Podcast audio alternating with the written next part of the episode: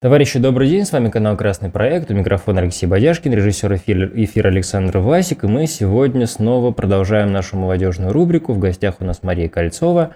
А, здравствуйте, Мария. Я тогда начну сразу, чтобы не задерживать, прошу вас про Левый фронт, про то, как вообще началась тогда еще, если вы вспомните, началась для вас история с Левым фронтом, что вы извлекли из этого, то есть какой, может, может быть, для, ну, для вашей жизни это имел, э, имел какой эффект, да, какой урок вы извлекли там, и, собственно, что вы думаете про Левый фронт вот в его а, нынешнем виде на политическом фланге, пожалуйста. Я пришла в Левый фронт курсе на третьем, наверное, а, когда из тюрьмы вышел Сергей Удальцов. Угу. Он уже вышел тогда, да. Я да, он только вышел. Я помню, что я читала все эти новости еще когда было болотное дело, мне было интересно. Потом я заинтересовалась левой повесткой. Угу. А, потом я пришла на какое-то мероприятие с ним, а, подошла к нему, что-то спросила, пришла в штаб Левого фронта а, и какое-то время была координатором, помогала работать с новыми участниками, а, помогала с какими-то медийными вещами ну, год-два, наверное, я там была. То есть это было больше как-то в плоскости пиара или пора разные функции были там? Это были разные функции, это было в принципе размыто, потому что организация небольшая, угу. и там нет такого четкого разделения, угу. кто чем может, тот тем и помогает. То есть вам была близка скорее идея социализма, или вас, может быть, увлекли какие-то э, идеи именно в самом левом фронте? Потому что это безумно интересно, вот такой взгляд изнутри. Вообще и то, и то. Угу. Во-первых, мне, э, меня очень интересовал образ Сергея Удальцова, угу. потому что э, на Болотной площади выходили все, да. а в итоге в тюрьме за идеи оказались не все. Да, это показательно, да, согласен. А... И вы поняли для себя, сформулировали, что, наверное, этот человек может, э, э, скажем так, э, он, ну, по крайней мере, знает, э, за что он стоит, да, вот именно в этой плоскости. То есть человек, который может а, пожертвовать чем-то ради своих убеждений. В этом смысле, я так понимаю. Угу. Да, мне было интересно, какую организацию он строит, угу. как это воплощается. Понятно. И это повлияло на увлечение. А вы, а вы туда пошли, пошли тогда еще по своему а, порыву? Или это была а, скажем так, вас было несколько человек, которые одновременно влились вот в левый фронт? Потому что бывает же так, что кто-то а, тянет кого-то за собой, и бывает, что как бы число активистов э, умножается в, там целыми группами. Или это был чисто индивидуальный ваш такой выбор? А, это был изначально индивидуальный выбор, но у меня связана романтическая история с левым фронтом. Угу. Я познакомилась там со своим э, бывшим мужем. Угу. Он тоже примерно в то же самое время пришел в Левый фронт, тоже потому что ему был интересен Сергей Удальцов.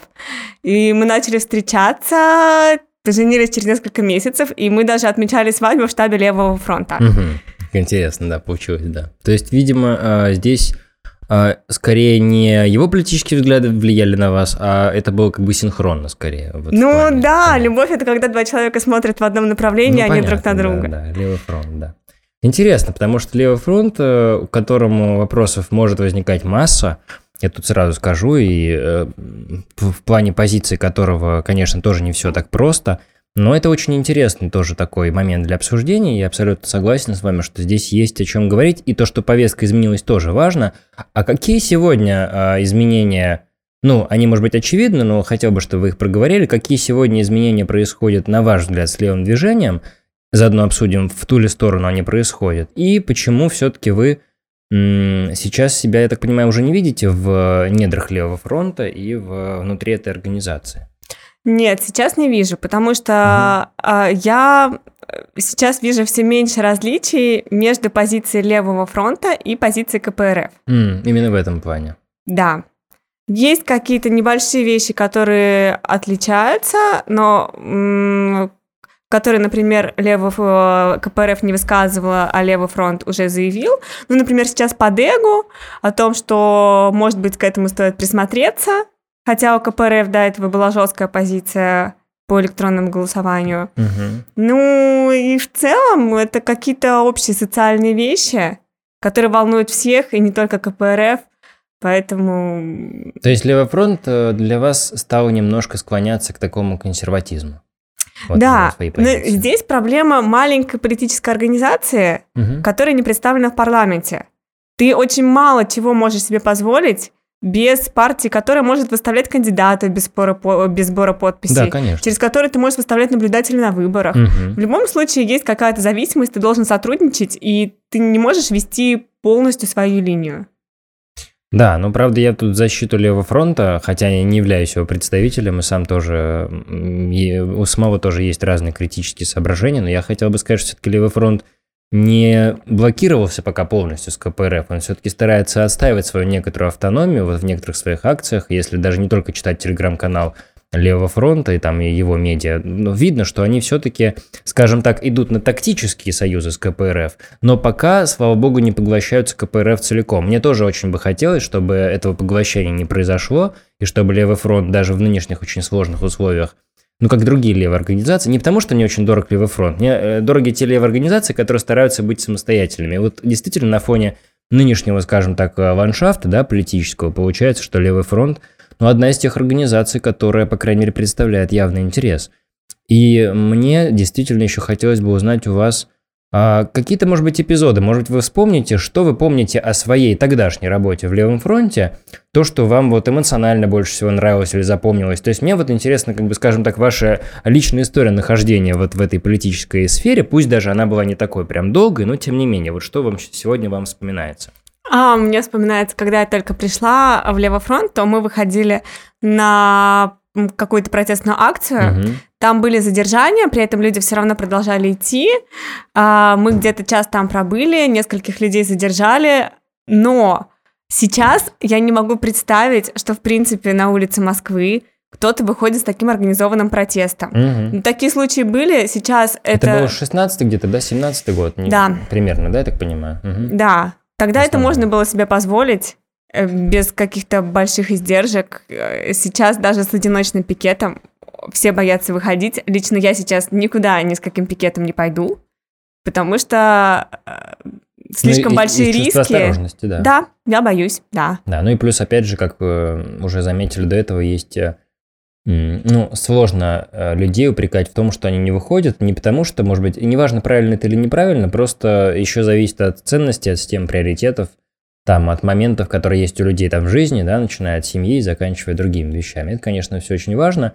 Вот, хотя, конечно, мы здесь на красном проекте всецело и полностью за политический активизм. Но мне просто интересно еще понять, э, помимо личных ваших мотиваций, вот этот вот момент, связанный с левой идентичностью. Я же правильно понимаю, что несмотря на то, что э, вы сейчас не в левом фронте, Некоторая приверженность левой идеи, идеи социальной справедливости, она осталась, конечно. То есть вот именно то, что э, является ядром ваших политических взглядов. Поскольку, как вы вначале об этом поговорили, что это свойственно, я думаю, что не только молодости, а вообще люди, людям, которые задумываются о справедливости. Вот, и мне хотелось бы перейти, прежде чем перейти к нашей основной, может быть, теме, спросить у вас кратко, вот если условно к вам подойдут знакомые, да, или, или там незнакомые, неважно, и спросят, а, собственно, а вот почему там, почему ты придерживаешься, например, левых взглядов, да, это очень широкий вопрос, но вот примерно обрисуйте, пожалуйста, вот э, как это выглядит и почему э, вы считаете себя а, левой в этом смысле. А, я считаю, что левый – это человек, который выступает за равные возможности и максимально э, толерантный ко всем. Угу. То есть в моем понимании левый это тот, для кого нет разницы из-за в людях из-за гендера, из-за их э, сексуальной ориентации, из-за их возраста. Ну, из-за всего, по сути, да. да, это эгалитаризм. Только здесь я бы тут еще добавил, что важна а, классовая солидарность и классовая а, такая общность, да, то есть не только равноправие а по другим этим признакам, но и важна вот именно рабочая солидарность, тоже очень важный момент, то есть люди, которые принадлежат к той или иной группе, но не только по признакам там расы, гендера, там религии и так далее, но и по принципу своей принадлежности, да, вот к пролетариату, да, к производству, вот, ну, в современных, конечно, уже формах.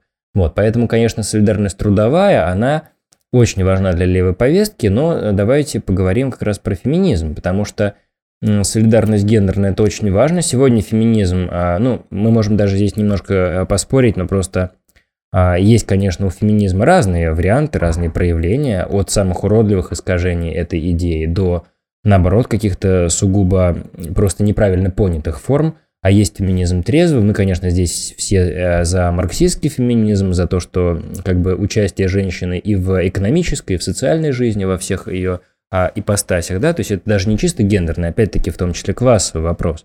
А, собственно, спрошу очень такой, ну, задам очень простой вопрос, а что для вас феминизм и э, какие сегодня на ваш взгляд, проблемы стоят для феминизма именно в России? Потому что на самом деле здесь все не так просто. Здесь дело не только в патриархальности, здесь все гораздо глубже. Вот что феминизм а, для вас составляет? Вот что сегодня важно? А, феминизм это равные права и для женщин, и для мужчин. Mm-hmm. Но это очень сложный вопрос, потому что, с одной стороны, когда я говорю, что женщин а, меньше прав, чем у мужчин, мне говорят, да нет, вы что, они же может, могут пойти учиться куда угодно, работать куда угодно, их никто не ограничивает. И формально это так. Но на самом деле социальная структура общества до сих пор устроена так, э, что э, женщины воспитываются уже в каких-то рамках. На них есть социальное давление. Например, ты должна там к стальки-то выйти замуж, у тебя после 30 нет детей, как это плохо. Определенные стереотипы, да, конечно. Ну да. Да, это переносится и самими женщинами в том числе. Угу. А, плюс у нас есть прямые социально-экономические проблемы с равенством, потому что только по официальной статистике женщины в России на тех же должностях получают на 30% меньше, чем мужчины. Ну да, и, кстати, не только в России. И это мы говорим только про работу на тех же должностях, а по факту они получают, в общем, гораздо меньше, потому что самая популярная профессия женщины – это продавщица. Угу. Они получают, конечно, меньше, чем какие-то исконно мужские профессии. Это вы приводите сейчас современную статистику, да. нынешнюю, да? Угу. Да, продавщица да. это, по-моему, прошлогодняя статистика, что Одна это из самых популярных профессий, да, да, да. Да. Есть сферы, в которых люди много зарабатывают и которые считаются традиционно мужскими. Например, нефтегазовая сфера. Ну да. IT. Там очень мало женщин. Ну, в IT, правда, сейчас приходит уже больше женщин. И... Да, сейчас многие компании на это ориентируются. лично знаком даже со многими, да. Ну, в общем, нет, бывает, конечно, что-то меняется, но в целом я понимаю, о чем вы говорите, конечно. Но я очень рад, что мы переходим на а, такую, в том числе, экономическую марксистскую плоскость. Я немного напрягся, когда вы говорили про а, гендер и про ориентацию, но я рад, что для вас это не самое главное в марксизме и в левой тоже идее. Важно, это тоже но важно. я не хочу, чтобы нас обвинили в ЛГБТ-пропаганде. Нас ни, ни в чем не обвинят абсолютно. Нет, я просто к тому, что в рамках левой идеи а, важно действительно все, но не стоит забывать о сердцевине да, этого идеи. Это про равенство, и равенство в том числе в труде, в экономических возможностях, и феминизм, он, конечно, тоже и про это в том числе. Не только про, скажем, взаимоотношения в семье и так далее. Так вот, феминизм такой марксистский, феминизм, который связан с э, повышением роли женщины в обществе, с тем, за что, собственно, борется там с, с, еще со времен суфражисток. А феминиз, феминизм современный, он, э, опять же, есть ли э, у вас э, какие-то претензии, например, к современному феминизму, вот именно с вашей точки зрения, неважно там к российскому или к зарубежному, и чем этот современный феминизм сегодня, например, отличается от того, что было раньше, именно на ваш взгляд? Вот что сегодня такого происходит с феминизмом, что выводит его, может быть, на новый уровень, или мы топчемся на месте по-прежнему, как и в 20 веке? Вот что, какие подвижки происходят? Ну, конкретно в России, мне кажется, сейчас есть регресс в сторону феминизма. Э, мы возвращаемся а, обратно. А, регресс, наоборот, от феминизма к, к патриархальности, да? да. получается? Потому угу. что сейчас идет со стороны государства пропаганда традиционных ценностей. Угу. А, все время говорят о том, что женщины не должны делать аборты. Угу. И есть государственная позиция, что врачи должны их отговаривать. А, семья, любовь, верность – это, конечно, важно, но здесь задается рамка для женщины – что именно она должна заниматься семьей и детьми. А, ну, это так и работает, потому что, например, только 5% мужчин уходит в декретный отпуск. 95% это женщины. Угу. А, и это связано... Здесь просто закольцовывается проблема, потому что в декретный отпуск уходит тот, кто получает меньше зарплату. Ну да. Обычно это женщина. Правило, да. Она уходит в декретный отпуск, она теряет полтора или три года своего опыта. А, и когда она выходит, она уже менее востребованный специалист. В это время мужчина, который туда не уходил, он продолжает расти в карьере. И так мы получаем неравенство в зарплатах. Есть статистика по росту зарплат у мужчин и женщин. До какого возраста они растут, когда начинают падать. У женщин зарплаты растут где-то до 27 лет. Потом они останавливаются и больше уже практически не вырастают. У мужчин э, это идет где-то до 40 лет. Mm. Когда я видела этот график, я сначала не поняла, почему такая разница. А потом я нашла статистику, что 27 – это примерно средний возраст рождения первого ребенка. Да, он сейчас сильно сместился наверх, этот возраст, да, совершенно верно. Ну, да. да, и мы получаем такую ситуацию, что именно из-за патриархального уклада семьи э, женщины становятся менее успешными профессионально, и они опять же слышат, что типа вас же никто не заставляет уходить с работы. Да. Это, это верно. Но э, задам такой вопрос для оживления нашей, нашей беседы. Это не значит, что я полностью не согласен, я скорее соглашаюсь. А разве это не мешает, э, с одной стороны, пропагандировать на то, что мы называем традиционные ценности, да, если государство, например, думает о демографии, если оно думает о некоторых вещах, разве это мешает э, продвижению той безусловно, правильной феминистской повестки, о которой вы сейчас говорите? Или вы здесь чувствуете обязательно вот этот некоторый конфликт между условно желанием, чтобы у нас там росла рождаемость, я там упрощаю сейчас, и вот этим абсолютно трезвым, трезвым пониманием а, именно правильного феминизма? Я сейчас, может, не очень поняла вопрос, уйду в сторону, а, но государство, с одной стороны, пропагандирует патриархальные ценности, домострой, мужчина содержит семью, заботится ну, о детях, домострой это вы загнули, конечно, да, домострой уже давно не пропагандирует, но суть понятна, да, более такая традиционная модель, да. И угу. это пересекается с тем, что к нам все равно э, пришли э, какие-то ценности, не завязанные на это, и почти угу. 80% браков в России заканчиваются разводами. Да, это То правда, есть, с одной стороны, патриархальные ценности «сиди дома, занимайся детьми», с другой стороны, скорее всего, а, твой муж не будет тебя всю жизнь содержать.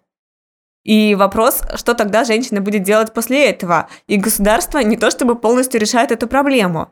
Есть, конечно, какие-то пособия и все прочее, но очень много отцов, которые не платят алименты, и эта проблема тоже не решена, и вводятся какие-то новые нормы.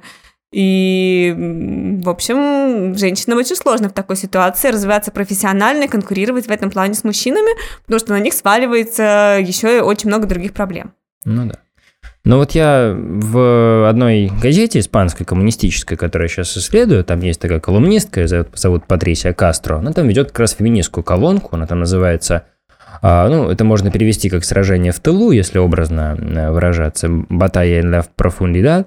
Так вот, там тоже говорится о проблемах феминизма, но в частности в Испании, про борьбу женщин за их экономические права, трудовые и так далее. И там, конечно, тоже ну, есть разные векторы, как, это, как бороться за права женщин в парламенте, там, в виде гражданского активизма, как угодно. А если вот все-таки на российскую почву, на нашу посмотреть, как вы видите сегодняшние задачи тогда феминизма, ну, исходя из того, что вы сказали – и как можно сейчас стараться в таком случае переломить ну вот тот, как вы называете, патриархальный уклад и те некоторые стандарты, которые уже нуждаются в пересмотре. Что здесь может быть таким рецептом, вот на ваш взгляд? Угу. Ну, хотя бы в какой форме? Во-первых, у нас есть проблемы с представительством женщин во власти. Угу. В Госдуме женщин где-то всего 15%.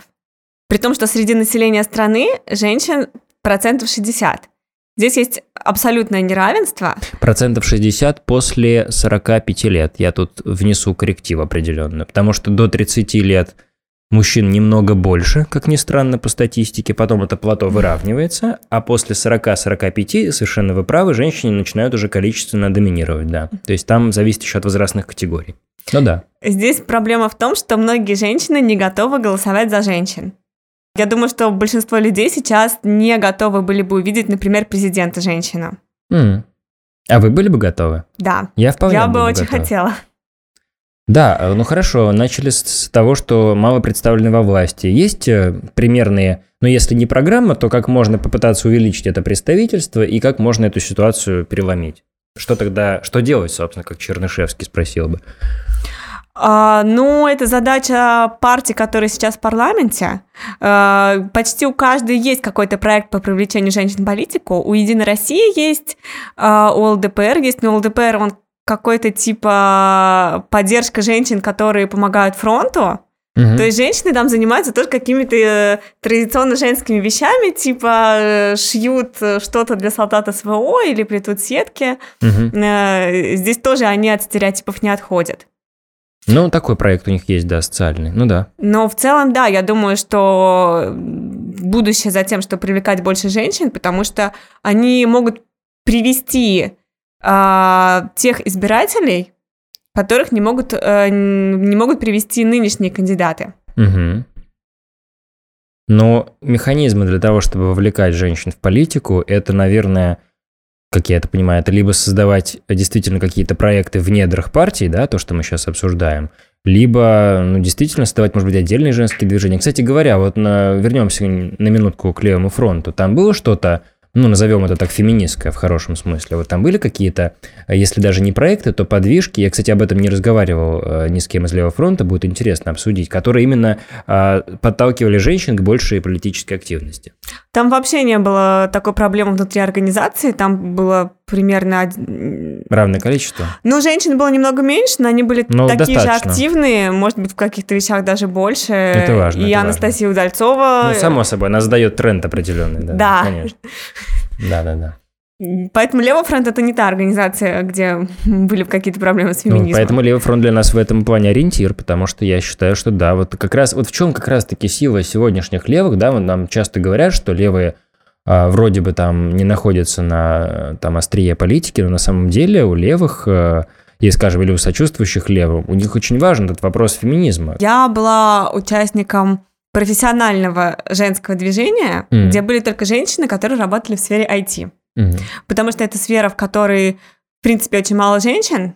Ну да. А, поэтому на основе одной крупной компании они поддерживали именно это движение. А, и мы собирались, обсуждали какие-то проблемы, решали. Это было именно вне политики. Расскажите, пожалуйста, это очень интересно. Ну, хотя бы кратко. Можете не называть компанию, естественно, но в чем была суть вот, этих, вот этого движения и что там нужно было делать?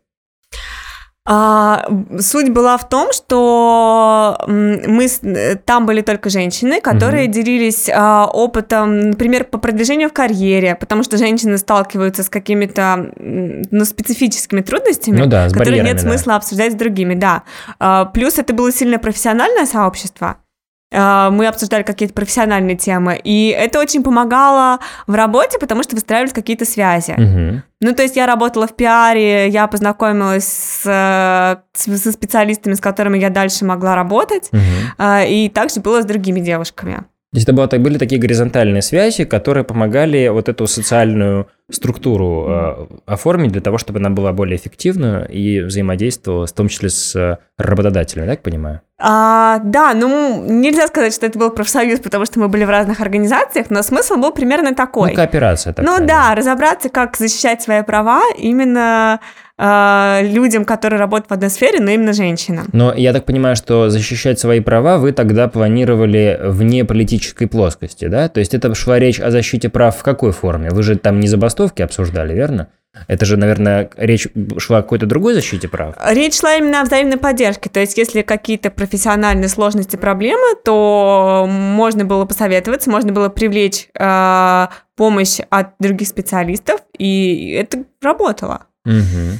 А считаете ли вообще вы, что необходимо развивать вот именно женское движение, которое было бы близко именно к профсоюзным движениям? То есть это было бы действительно очень интересно, даже если брать там не компания, организация, а может быть целая отрасль для того, чтобы как раз люди а, могли кооперироваться и чтобы женщины могли а, кооперироваться вот в эти вот а, такие горизонтальные связи, чтобы они могли условно даже вот профсоюз в том числе по этому принципу организовывать. Считаете ли вы это предложение – ну, очень назревшим, в общем-то, уже. Ну, в моем идеальном мире вообще не должно быть таких разделений именно по гендерному признаку. Ну, в, да. нашем идеальном мире тоже, но мир-то он такой да, но причудливый. Сейчас да. есть, например, некоторые деловые организации, э, где собираются предприниматели, угу. в которых на какие-то собрания не зовут женщин. Mm. Потому что... Дискриминация, конечно. Да, якобы мужчины там нецензурно выражаются, и им некомфортно делать это при дамах. Это звучит дико, но да, я думаю, что это правда. А, э, есть сферы, в которых очень много мужчин и мало женщин. Угу. Поэтому идеально было бы, если бы создавались какие-то кооперации, в которых не проводилось бы различий между гендерами. Потому что когда собираются только женщины а, в каких-то мужских сферах, ну, например, в том же IT, угу. все равно, ну, немного теряется вот этот смысл, именно что это профессиональная кооперация. А, то есть размывается именно трудовая вот эта вот повестка, я понял. Да, ну где-то 50 на 50 Смысл получается. понял, да. То есть, да. то есть вы скорее за такую смешанную э, кооперацию. Да, это сложно сделать. Э, ну, можно, почему профсоюзы но нужно стремиться. Да. Сейчас, конечно, для профсоюзов не золотое время, мягко скажем, но а, то, что их нужно создавать, это, мне кажется, абсолютно очевидно. Ну, я так спрошу, мож, можете не отвечать, конечно, а вот дискриминация по гендерному признаку, она в России сегодня, я так понимаю, из ваших слов довольно сильная по-прежнему. Случалось ли в той или иной форме вам с ней сталкиваться? Можете сейчас не говорить, в какой именно форме. Мне просто интересно, э, сталкивались ли вы лично на своем жизненном опыте, что есть вот это вот некоторое, некоторое разделение, некоторое, может быть, э, некоторая дискриминация со стороны, условно говоря, э, тех же коллег или кого угодно. А, я сталкивалась. Я не могу на 100% сказать, что дело было именно в гендере, но на моей первой работе угу. я проработала там года два. Я за это время профессионально выросла, и я попросила повышения зарплаты. Угу. Мне сказали, нет, мы тебе не повысим, у тебя и так все хорошо. Я обиделась, уволилась. И на мое место позвали мужчину, угу. который на собеседовании сразу сказал: Здравствуйте, я вот там содержу женщину с ребенком, мне хочется зарплату побольше. Ему сразу дали эту зарплату побольше, которую не дали мне. А, оказалось, что он ничего не умеет. Первые два месяца он все время писал мне, просил советов по работе. А, в итоге меня позвали вернуться обратно. Ну, а куда же деваться, конечно. Но я уже туда не пошла. Ну, понятно. Ну, в общем, я думаю, что... Как, как часто случай некоторого, да. Да, а, просто когда ты женщина замужем с ребенком, то есть какое-то восприятие, что типа... Что ну, приоритеты в твоей жизни будут расставлены по-другому, да, это, э, это и останавливает. Что наверное. я не буду требовать большего, mm-hmm. и что если мне отказать, например, в повышении зарплаты, то у меня ничего страшного в жизни не случится, mm-hmm. и дальше все будет так же хорошо. А вот он мужчина, mm-hmm. э, с него больше спрашивается, поэтому давайте мы ему поможем. Mm-hmm. Задам вопрос со стороны той части аудитории. Я же здесь как бы в данном случае сегодня стараюсь быть нейтральным. А если те люди, которые утверждают, что проблемы феминизма раздуты, что они преувеличены, что на самом деле женщины а, сгущают краски, когда говорят о своих проблемах, что они пытаются как бы добиться каких-то скорее больше привилегий, чем равноправия. Вы... Есть ли, бывает ли в этих словах доля правды, или это действительно полное искажение, чтобы вы ответили тем людям, которые считают, что в данном случае женщины, ну, скорее преувеличивают масштаб той проблемы, ну, потому что, смотрите, да, вроде бы есть какие-то позитивные тенденции, да, в той же сфере IT это тоже нетрудно проверить. Количество женщин все-таки сейчас растет, причем тот график довольно устойчивый. В некоторых других сферах, хотя, конечно, есть профессии закрытые для женщин, это все-таки число а, все-таки снова как бы выравнивается, и плюс у нас есть еще очень хороший в этом плане советский опыт, который с точки зрения маркс марксистского феминизма всему миру помог очень сильно, именно советский опыт а, вообще, ну, как бы место женщины в производстве, вообще в труде, в семье, где угодно, это было очень а, прогрессивно. Учитывая все это, этот, весь этот бэкграунд, можно ли сказать, что иногда женщины как будто бы сами в этом феминизме перегибают палку? Или это не так?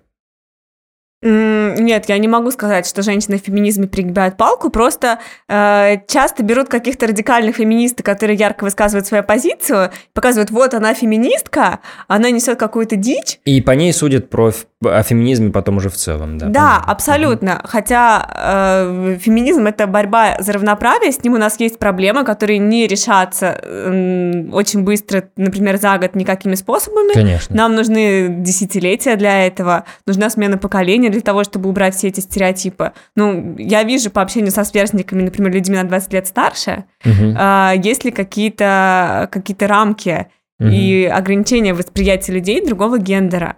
Ну, угу. здесь правда большая разница. Чувствуется это, да? Да. Это интересный феномен, да. Я, конечно, не социолог ни разу, но это интересно, потому что любопытно. А, ну, я не знаю, людям, например, 50 плюс, им кажется, что это комплимент и что это приятно, когда они подчеркивают гендерную разницу.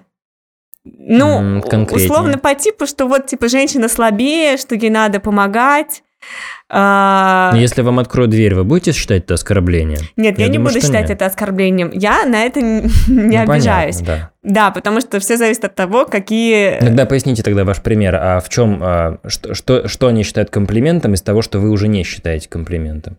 Это интересно, такой культурный и поколенческий. Ну, я не знаю, что, типа, девочкам нужно больше отдыхать или что-то такое. Mm. Нет, ну, конечно, физиологически женщины это выражается, это выражается в словах, видимо, да, в каком-то вот именно в разговорах, да, вот то, о чем вы сейчас говорите. То есть это, это проявляется даже, наверное, не в поступках, а скорее вот в каких-то рассуждениях, да, больше? Да, это mm. не то, что какие-то прямые оскорбления, mm-hmm. а вот именно восприятие, что они другие, mm-hmm. женщины другие, не такие, как мы. Ну, в общем-то, подписываюсь полностью. Просто то, что другие, не должно э, как бы быть почвой для дискриминации. Это совершенно другое. То есть другие не, не отменяют равноправие. То есть мы можем быть равноправными, признавая там все различия, да, ну, прежде всего биологически, конечно, само собой, то, то, что связано чисто с природой, но в равноправии в области гражданских прав, конечно, никакого неравноправия здесь быть не может, абсолютно здесь все должно быть а, абсолютно справедливо и правильно. То есть здесь просто важно, в какой смысл мы вкладываем в слово «другие». Я просто в этом свое другие не вижу ничего, что может вызывать э, у женщин какое-то чувство недовольства, потому что точно так же вы можете мужчин назвать другими, будете правы со своей точки зрения.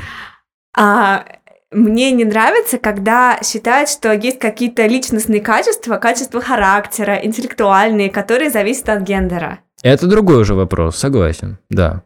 Вот такие стереотипы у Они очень живые, многих да. людей да, есть. Да. Ну, например, что у женщин нерациональное мышление, да. Что а мужчины более решительные. Да. Что мужчины должны быть более активны, например. А есть много мужчин, которые...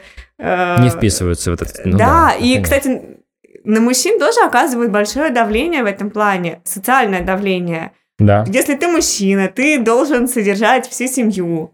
Угу. Ты должен... Карьерно расти все время, например. Обязательно, Конечно. да. Если твоя женщина больше тебя зарабатывает, ну как же так, тряпка. А это очень хороший момент, э, который мы сейчас затронули, именно потому что я рад, что вы об этом вспомнили, потому что многие феминистки об этом забывают, а ведь на самом деле а, ну, если, конечно, особенно это касается людей, у которых э, не очень критическое именно мышление, да, на них ведь независимо от гендера есть какая-то группа стереотипов, которая на тебя давит в обществе. И в этом смысле я абсолютно с вами согласен, женщины это не единственная мишень для вот этого культурного давления, а мужчинах тоже существует целый шлейф стереотипов, которыми они якобы должны соответствовать, ну там, начиная там их каких-то чисто амбици... а, целей, там, связанных там с амбициями карьеры, заканчивая их таким, э, таким набором характера там или качеств, да, которыми как бы мужчина должен соответствовать. Конечно, это все тоже очень замшелое, древнее и смехотворное на фоне наших времен, но все равно, то есть доля правды есть в том, что есть какие-то ну, как бы предустановки, да, которые э, транслируются, они закрепляются в том числе в медиа, но сейчас уже меньше, к счастью. И вроде бы они, может быть, и правильные, но вот есть какой-то набор такой качеств, который, а кто, собственно, сказал, что именно только так и никак по-другому, да? Это очень важный для левого дискурса тоже такой момент, да. Ну, а... на мужчин давят больше. С одной стороны, это их мотивирует, ну, например, э, карьерно расти. Ну, то, что связано с профессией. Больше да, добиваться, да. да. С другой стороны... Хотя если... мы тоже никому ничего не обязаны, как вы понимаете. Да, да если женщина скажет, я девочка и не хочу ничего решать, э, пусть вот меня мужчина содержит, то очень мало кто ее осудит. Если так скажет мужчина, то к нему будет очень много вопросов со стороны большинства его знакомых и родственников. В целом, да, да. Плюс у нас есть гендерная дискриминация даже, например, по службе в армии. С одной стороны, это уравнивает потерю года, который женщины теряют в декрете, Хотя там даже немножко больше, с другой Это вы уже глубоко копаете, да. Да. Ну, это интересный момент, но мы просто не Израиль, именно поэтому у нас именно так. Вот, у нас нету... А, а вы считаете, что это дискриминация, что это некоторое ущемление прав? Это ущемление прав мужчин, да.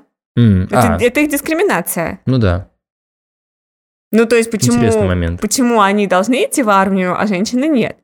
Хотя в Израиле ходят, да.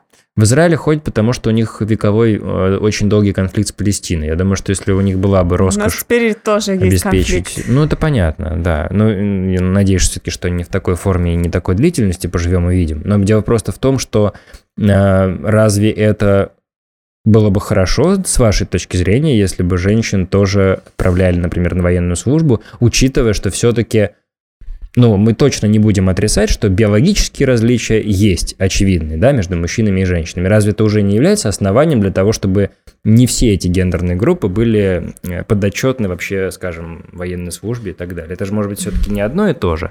Или вы считаете, что должны и в этой сфере быть более а, равны какие-то условия и правила? Ну, я вообще за полностью контракт на армию без призыва, но... Ну, отдельная тема, глубокая. Если да, если мы заставляем кого-то э, служить по призыву, Ну да. э, то сейчас армия тоже модернизируется. А, Чтобы управлять дроном, тебе не нужны, э, не нужно быть очень сильным. Нет, подождите, давайте так. Я не специалист в, в делах армии, вы тоже не специалист явно. Но просто мне хочется узнать, а если бы даже оставить эти технические моменты, но правильно я понял, что в принципе вы не, не были бы против того, чтобы женщины служили в армии? Да, В течение тоже года условно, да? да, точно мужчины? так же. А, Но при этом а, хотела бы, чтобы мужчины также уходили в декрет. Ну, в скандинавских странах а, есть какие-то системы мотивации для отцов, которые уходят в декрет, чтобы именно уравнять это. Скандинавия, да, там очень интересно эта модель выстроена. Мгм. Я специально намеренно сейчас, даже вот если в каких-то частностях, в чем-то даже если внутренне не соглашаюсь, хотя в основном подчеркну, что соглашаюсь на 90%. Вот, я сейчас это абсолютно не педалирую, мне интересно скорее даже вас выслушать. А, допустим, если вот этот момент взять, а вы верите, что вот это вот правильное движение к грамотному феминизму, и к правам женщин, а что оно займет, ну да, пусть там будет даже несколько десятков лет, но что это придет эволюционным путем? Или для этого необходим какой-то более радикальный сценарий? Может быть, вопрос странно прозвучит, но можно ли без революционного сценария, на ваш взгляд, а, прийти к той модели, ну, к приближенной той модели, которую вот вы описали, с более, скажем так, сбалансированными вот этими всеми взаимоотношениями гендеров? Ну да, я думаю, что так и должно То проходить. есть вы все-таки верите в эволюцию этих вот взглядов и в поэтапное такое плавное движение к, к прогрессу, да? Да, конечно, потому что все-таки немного увеличивается количество женщин в традиционно не женских профессиях. Ну да, это правда. Несколько лет назад уже сократили список запрещенных для женщин профессий. Да, я даже об этом делал репортаж тогда, да, прекрасно помню эту тему. Вот. И сейчас э, тоже ходит разговор о том, что нужно продолжать его сокращать. Возможно, это будет идти дальше. Мгм. Ну, все понимают, что нужно идти в этом направлении. Это тормозится какими-то консервативными предложениями, в принципе, из-за того, что а, ситуация сложная и всем не до равенства. Ну да, да. Можно это просто ускорить какими-то волевыми решениями. Хотя мне не нравится тезис всем не до равенства. До равенства всегда должно быть дело, потому что это самое важное, ради чего мы, собственно, живем, да. Но вопрос в том, что, конечно, на фоне любой ситуации, наоборот, нужно острее понимать эти проблемы социальные. Неважно, какой у нас сейчас внешнеполитический контекст. Нам важно понимать, что и классовая солидарность, и равноправие, и трудовое равноправие, гендерное, какое угодно. Это то, за что, собственно, мы будем, неважно в любых условиях, там, в мирной жизни тем более, будем как бы за это а, стоять и дальше. Но вот вопрос, эм, тут же важно всегда соблюдать еще определенные рамки, в ту или в другую сторону, да, мы уже немножко затронули тему радикального феминизма, который мы, я думаю, здесь мы сойдемся на том, что там есть некоторые перегибы, прямо скажем. Но есть же какие-то все-таки барьеры. Вот с теми же профессиями, да, но вы можете, наверное, не знаю, меня четвертовать там или подвергнуть э, процессу инквизиции, но я не считаю, например, что женщины должны быть шахтерами. Ну, Например, да, for example, они не должны спускаться, например, в забой и работать шахтерами. И это не потому, что я, например, дискриминирую женщин, отказываю им в этом праве. Просто есть некоторые моменты, которые там определяются какими угодно факторами, физиологическими, чисто физическими, там, э, связанными там с какими-то природными качествами, которые, наверное, все-таки устанавливают некоторые лимиты. Разве это не так? То есть какие-то моменты же должны учитываться при этом. Если мы сейчас про список вредных профессий, В том числе. Разве, разве это правильно будет для женщин бросать их вот э, в эту сферу, учитывая, что вряд ли это понравится им самим, нужно скажем. сделать труд безопасным для всех людей, и для мужчин, и для женщин. Если женщине опасно быть шахтером, это опасное производство, то нужно улучшать условия труда так, чтобы это было безопасно и для мужчин. Да, Потому Наш. что мы говорим о репродуктивном здоровье женщин на вредных производствах. Но также нужно говорить о здоровье мужчин, потому что Конечно. ну, они тоже из-за этого болеют. И до сих пор в этом списке запрещенных профессий есть какие-то дикие примеры. Например, женщинам запрещено разведение племенных животных. Ну, То есть а- обычных разводить можно, племенных нет. Я, в Это принципе, интересно. не очень представляю, как это там появилось. А, женщинам запрещено, ам, запрещена добыча опиатов. Понимаю. А, Женщинам запрещено быть пожарными, хотя есть добровольные пожарные дружины, в которых есть женщины. А давайте зафиксируем этот момент. А как вы считаете, женщины могут быть пожарными? Конечно, потому что а, Нравится категоричность ваша. Ну хорошо, допустим. Нет, я, кстати, не, не утверждаю, что я не согласен, я просто спрашиваю. а, это тяжелая физически работа, но Конечно. есть женщины сильные физически, Так же, как и есть мужчины, которые не Которые могут по физическим физически, да. данным работать пожарными. А, просто непонятно, зачем закрывать для женщин эту возможность. Если ей тяжело, она туда и не пойдет. Но есть женщины, которые хотят, которые Мгм. могут это делать. Я таких не видел, но верю, что есть, наверное, да. Возможно. Мгм. Да, почему нет? В принципе, если мотивация есть. Ну, про- просто да, вот это сложный такой момент, конечно, нельзя, не всегда можно нащупать, да, вот эту грань, вот эту вот линию, которая отделяет, скажем так, трезвые запреты на профессии, да, то есть те, которые все-таки обусловлены какими-то объективными моментами, и э, запреты так чисто субъективные. Я согласен, что здесь все довольно сложно, это дискуссионная тема. Эти запреты появились в советское время, когда производство выглядело совсем по-другому. А, Когда применялось больше вредных веществ, когда оно было менее безопасным. Сейчас нормативы меняются. И да, если они остаются а, опасными для женщин, то о мужчинах тоже нужно позаботиться. Ну вот, например, шахтеры, а, несмотря на то, как бы там ни менялись нормативы, труд шахтера – это по-прежнему довольно опасный труд. Есть разные прецеденты, и были случаи там и с гибелью, с чем угодно. То есть, Мужчин у нас меньше, Быть чем женщин. быть Их нужно опасно. беречь. понятно. ну, а, то есть нам нужно закрыть все шахты и упразднить этот труд, да? Какой -то, какие тогда варианты? Я не призываю празднить этот труд, я призываю его модернизировать. И Мгм. это должно быть доступным и для мужчин, и для женщин, потому что если мы говорим, что женщины все равно туда не пойдут, зачем законодательно им это запрещать? Если им правда это не нравится, ну хорошо, да, они не пойдут. Зачем нужен закон, который дискриминирует их? Мгм.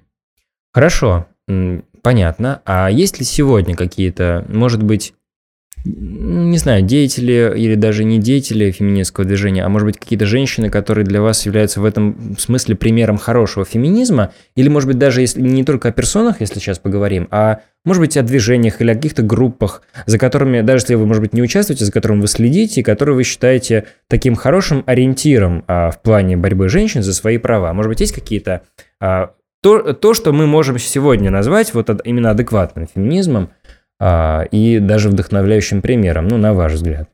Для меня главный адекватный феминизм это любая женщина, которая добилась чего-то профессионально. Особенно если это традиционно не женская сфера. Ну, условно, Валентина Матвиенко. М, Какой интересный пример. Мгм. Да, она очень долго в политике, она возглавляет Совет Федерации, и я не знаю, там женщин, наверное, процентов 20. Мгм. Мне интересно, что бы сказала Валентина Матвиенко, если бы мы сказали ей, что, например, феминизма. М, Возможно, бы порадовалась, да, я не знаю. Но это любопытный, кстати, аргу- пример, да. То есть в этом смысле вы рассматриваете в, больше в профессиональной плоскости. Вот это Да, вот конечно. Пример позитивный, да. А, не ходите, не говорить э, именно об ущемлении своих прав. То есть это тоже важно, но именно своим примером Добиваться, показывать, да, что чтоб- я женщина, я могу не хуже, чем мужчины, я Мгм. могу даже лучше. Мгм. И никакой разницы между нами нет. Очень такой э, лобовой примитивный вопрос, но мне просто запомнилось, э, запомнился ваш тезис, что вы хотели бы, в принципе, были бы очень даже за, чтобы э, женщина вообще стала главой российского государства. Вот, э, я понимаю, что, наверное, в, скажем, самом обозримом будущем это вряд ли возможно, хотя абсолютно ничего против этого не имею. Вот, э, независимо от гендеров, главное, чтобы компетенции были у человека и умение управлять. Но а почему? Мож- Можно вот кратко немножко раскрыть этот тезис, почему вы считаете, что это было бы хорошо, и а, в чем, а, скажем так, э, как вы видите, насколько вообще вероятно в будущем эта перспектива, если вот будет меняться общество? Как это будет выглядеть? Это важно, потому что это показало бы многим женщинам, что можно хотеть и добиваться большего, чем то, на каком уровне они сейчас есть. Мгм. Женщина никогда не была президентом России. А, Как и президентом подавляющего большинства стран мира, да. Не будем уж здесь нас одних относить к реакционному лагерю. Конечно. Ну, но это хочется, верно. чтобы Россия была впереди планеты Это всей. верно, это И абсолютно она когда-то была, между прочим. Да, во времена Александра Калантай и многих других феминисток марксистских совершенно верно, да. И 20-й год это был гениальный прорыв. Ну хорошо, да, извини, что Да, поэтому я верю, что мы можем к этому вернуться. М, И просто чем больше женщин мы видим на высоких позициях, тем больше молодых девушек видят, что это норма. Что это вариант, который возможен, да. Мгм. Да, что это вариант нормы, именно. Понятно. И это будет, ну да, это просто интересно будет на уровне такого прогноза, на уровне а, построения возможных вариантов. Еще хотел бы буквально несколько задать завершающих вопросов. Есть такая тема, э, я считаю, что она во- вообще совершенно не самая главная в рамках феминизма. Ну, она важная, но может быть где-то там на третьей, четвертой, пятой позиции. Но в рамках феминизма ее часто обсуждали. Это, конечно, проблема харасмента, которая есть и в России, и за рубежом. Вот, тоже есть разные интерпретации. Кто-то считает, что она непреднамеренно раздута, или наоборот, преднамеренно раздута. Кто-то считает, что она правда очень остро стоит в России, у них тоже есть аргументы, причем которые вполне себе состоятельные. Что вы думаете об этом? Считаете ли вы, что она по-прежнему острая? И есть ли какие-то подвижки? И опять же, как вот с этой проблемой, ну, условно говоря, можно бороться вот в ближайшем обозримом будущем, если она правда есть? А, проблема правда есть. Мне сложно оценивать, насколько она критично нерешаема. Ну, я сама сталкивалась с харасментом в ВУЗе. Mm-hmm. Преподаватель предложил мне встречаться с ним за подарки. Я ему сказала нет. А, После этого мы не общались, я ему пару раз хамила публично на лекциях, он не мог мне ничего ответить, потому что, потому что он боялся, что я на него пожалуюсь. Это был такой гендерный ответ, да, понятно. В общем, да, я никаких проблем а, после этого не видела с его стороны Это по очень учебе. важно, кстати, да, потому что история не имела никаких э, отрицательных Да, поэтому я сейчас немножко теряюсь вот с этой оценкой, как оценивать э, харасмент именно с точки зрения, что есть ли после отказа последствия по работе или учебе? Понятно. Ну да, это очень растяжимое понятие. Да. То есть в данном случае то, что вы описали, это, это скорее даже не харасмент, это некоторый эпизод, который, э, к счастью, не имел никаких последствий. Да. Нет, я считаю, что это харасмент, потому что я была студенткой, он был преподавателем. Ну, само это собой. было, в, в, в этом плане, это было базово неэтично. Абсо- абсолютно, да. Нет, нарушение этики тотально, я согласен. Я просто имел в виду, что, к счастью, это скажем так, что вы э, имели некоторые инструменты, чтобы этому противостоять в данном случае. Вот, и, ре- и реагировать соответствующим образом, да, это важно. Да, ну то есть классический харасмент – это я тебя уволю, если ну, ты не согласишься. Конечно. Такого, к, к счастью, становится вроде бы меньше, хотя я могу mm. ошибаться. Я не смотрел Я, в принципе, статистику. таких историй не слышала, Конечно. сама с таким не сталкивалась, но это не значит, что этого нет. Ну вот вы считаете, что что позволит э, повлиять на то, чтобы это, это явление исчезало? Большая решительность э, со стороны женщин, которые осознают свои права, или нужно просто как-то более, более массово, более активно обсуждать эту проблему? Хотя она вроде бы и так обсуждается довольно mm. плотно. Да, обсуждение и публичность. Ну, mm-hmm. то есть не замалчивание, потому что если стесняться молчать об этом, никому не рассказывать, то, в принципе, это и будет продолжаться. Угу. Ну, там, правда, тоже бывают разные искажения, да? Вот мы помним продвижение Мету, в которой есть очень здравая сердцевина – а есть некоторые эксцессы, когда, например, э, ну, опять же, не воспринимайте это как какой-то выпад в сторону феминизма, абсолютно нет. Э, я тоже считаю, что феминизм правильный нужен, но есть же обратные примеры, когда женщины условно там, ну, правда, уже натягивали сову на глобус, придумали какие-то древние истории, пытались как-то их под новым соусом преподнести сегодня, и вроде бы как что-то там 25 лет назад, а вот смотрите, ну, использовали это, в общем-то, в своих вполне себе политических целях. Здесь тоже очень важно проводить эту черту и понимать, где условно э, отличается какие-то, ну, а, в чем вообще состоит разница между правильным сопротивлением харасменту и какими-то уже совершенно а, фриковыми историями, да? Поэтому в данном случае это важно еще наверное, как-то сформулировать, да, вот что именно является, каким образом этому противодействовать, потому что вот движение МИТУ показало, что и отношение к явлению харасмента у всех разное, что все по-разному это воспринимают, что есть женщины, которые, ну, условно говоря, довольно цинично воспользовались, а, выдумав себе положение жертвы, и именно тем самым и цинично именно потому, что есть ведь реальные жертвы харасмента, которые действительно абсолютно заслуженно и правильно поднимали эту тему и отстаивали свои права. Этого никто не отрицает. И именно поэтому нужно здесь как-то более сложно подходить к проблеме, как-то комплексно ее, видимо, обсуждать и вырабатывать, знаешь, какие-то шаги. Возможно, вы как-то даже знаете, как, как, бы, как бы для вас выглядели те шаги, которые бы пресекли вот эту вот э, скажем, вот это вот заболевание общественное. Движение МИТУ показало, что происходит с проблемой, если ее слишком долго не решать, ее не замечать, потому что а, ответная реакция, когда становится можно об этом говорить и противостоять, бывает слишком сильной. Поэтому происходят случаи, когда женщины могут э, обвинять бездоказательно, и это проходит, э, и Поэтому только сейчас начинает как-то выравниваться эта ситуация. Именно потому, что десятилетиями никто проблему не замечал. Это Многие жертвы изнасилований, в том числе в России, боятся подавать заявление из-за того, что боятся общественного осуждения, что когда они придут писать заявление, скажут, ты сама виновата. Угу. И, в принципе, сейчас э, общественная ситуация такая, что им вполне могут такое сказать. Э, поэтому 20 лет назад э, на Западе отношение тоже было немножко другим. И ты 10 раз подумаешь перед тем, как заявлять публично о том, что произошло, если ты знаешь, что ты не встретишь общественной поддержки. И ты одна будешь противостоять всем. И когда женщины почувствовали, что если они об этом расскажут, их никто не осудит, их поддержит, может быть, даже будет компенсация, хотя бы моральная, они об этом смогли сказать. Угу. Небольшой блиц ближе к завершению нашей, нашей беседы. А, ну, можно отвечать не обязательно коротко, как будет удобнее, но лучше, наверное, коротко, в общем, как комфортнее будет.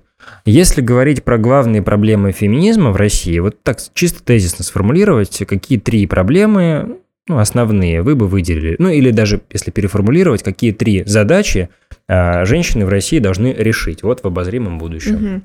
Неравенство зарплат, а, представительство женщин во власти и восприятие женщин самими женщинами.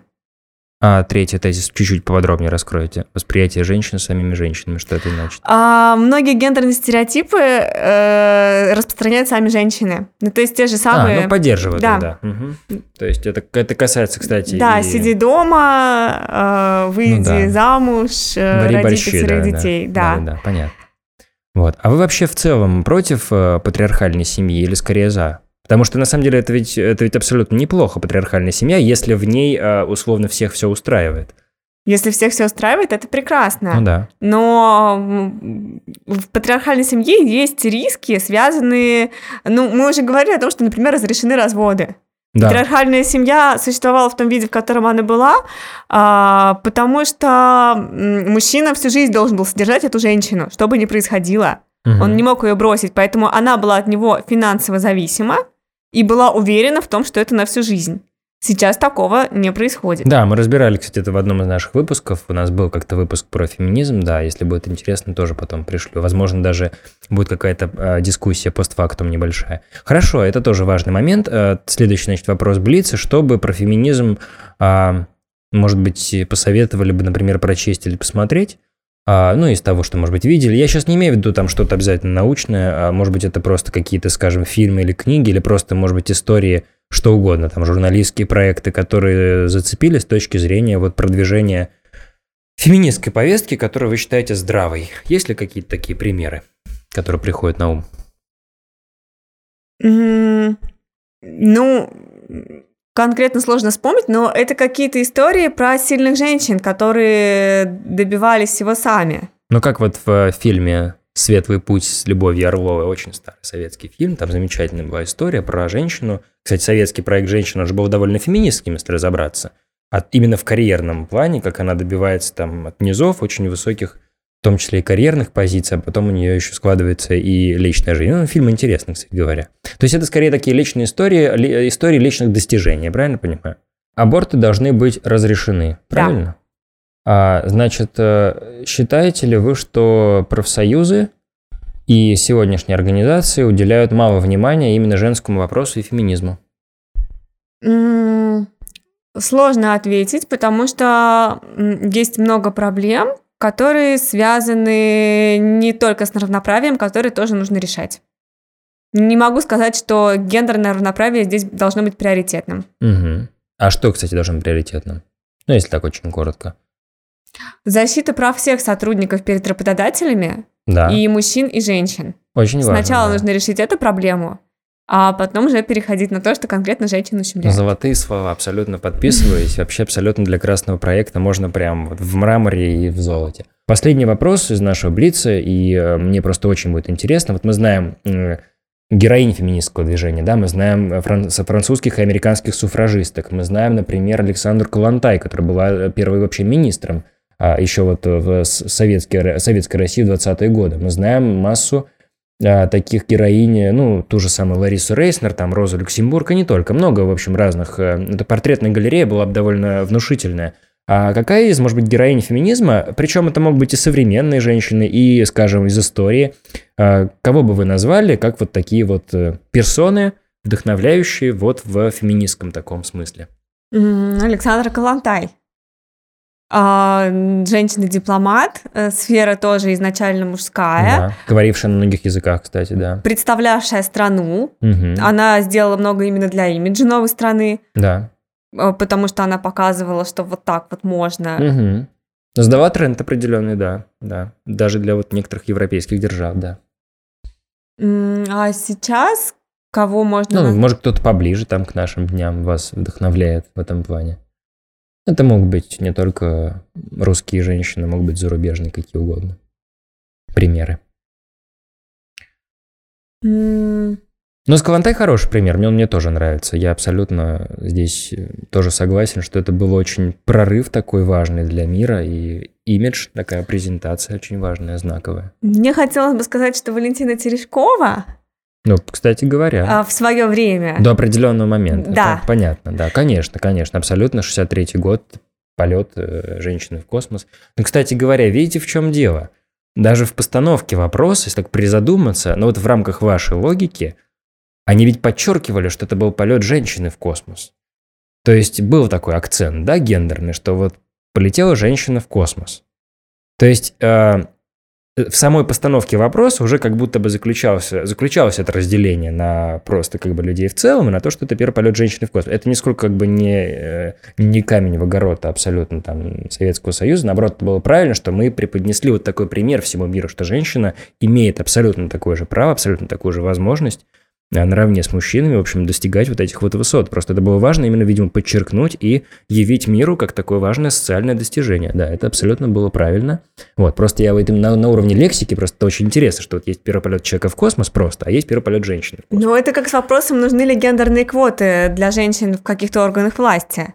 Потому что, с одной стороны, понятно, что есть проблема, что в каких-то сферах женщин нет, и нужно, чтобы решить проблему прямо сейчас, им помочь, а с другой стороны, а что с ними не так, если они такие же умные, как мужчины, пусть они добиваются всего сами, мы этим же их дискриминируем. А, как временные меры, это прекрасно.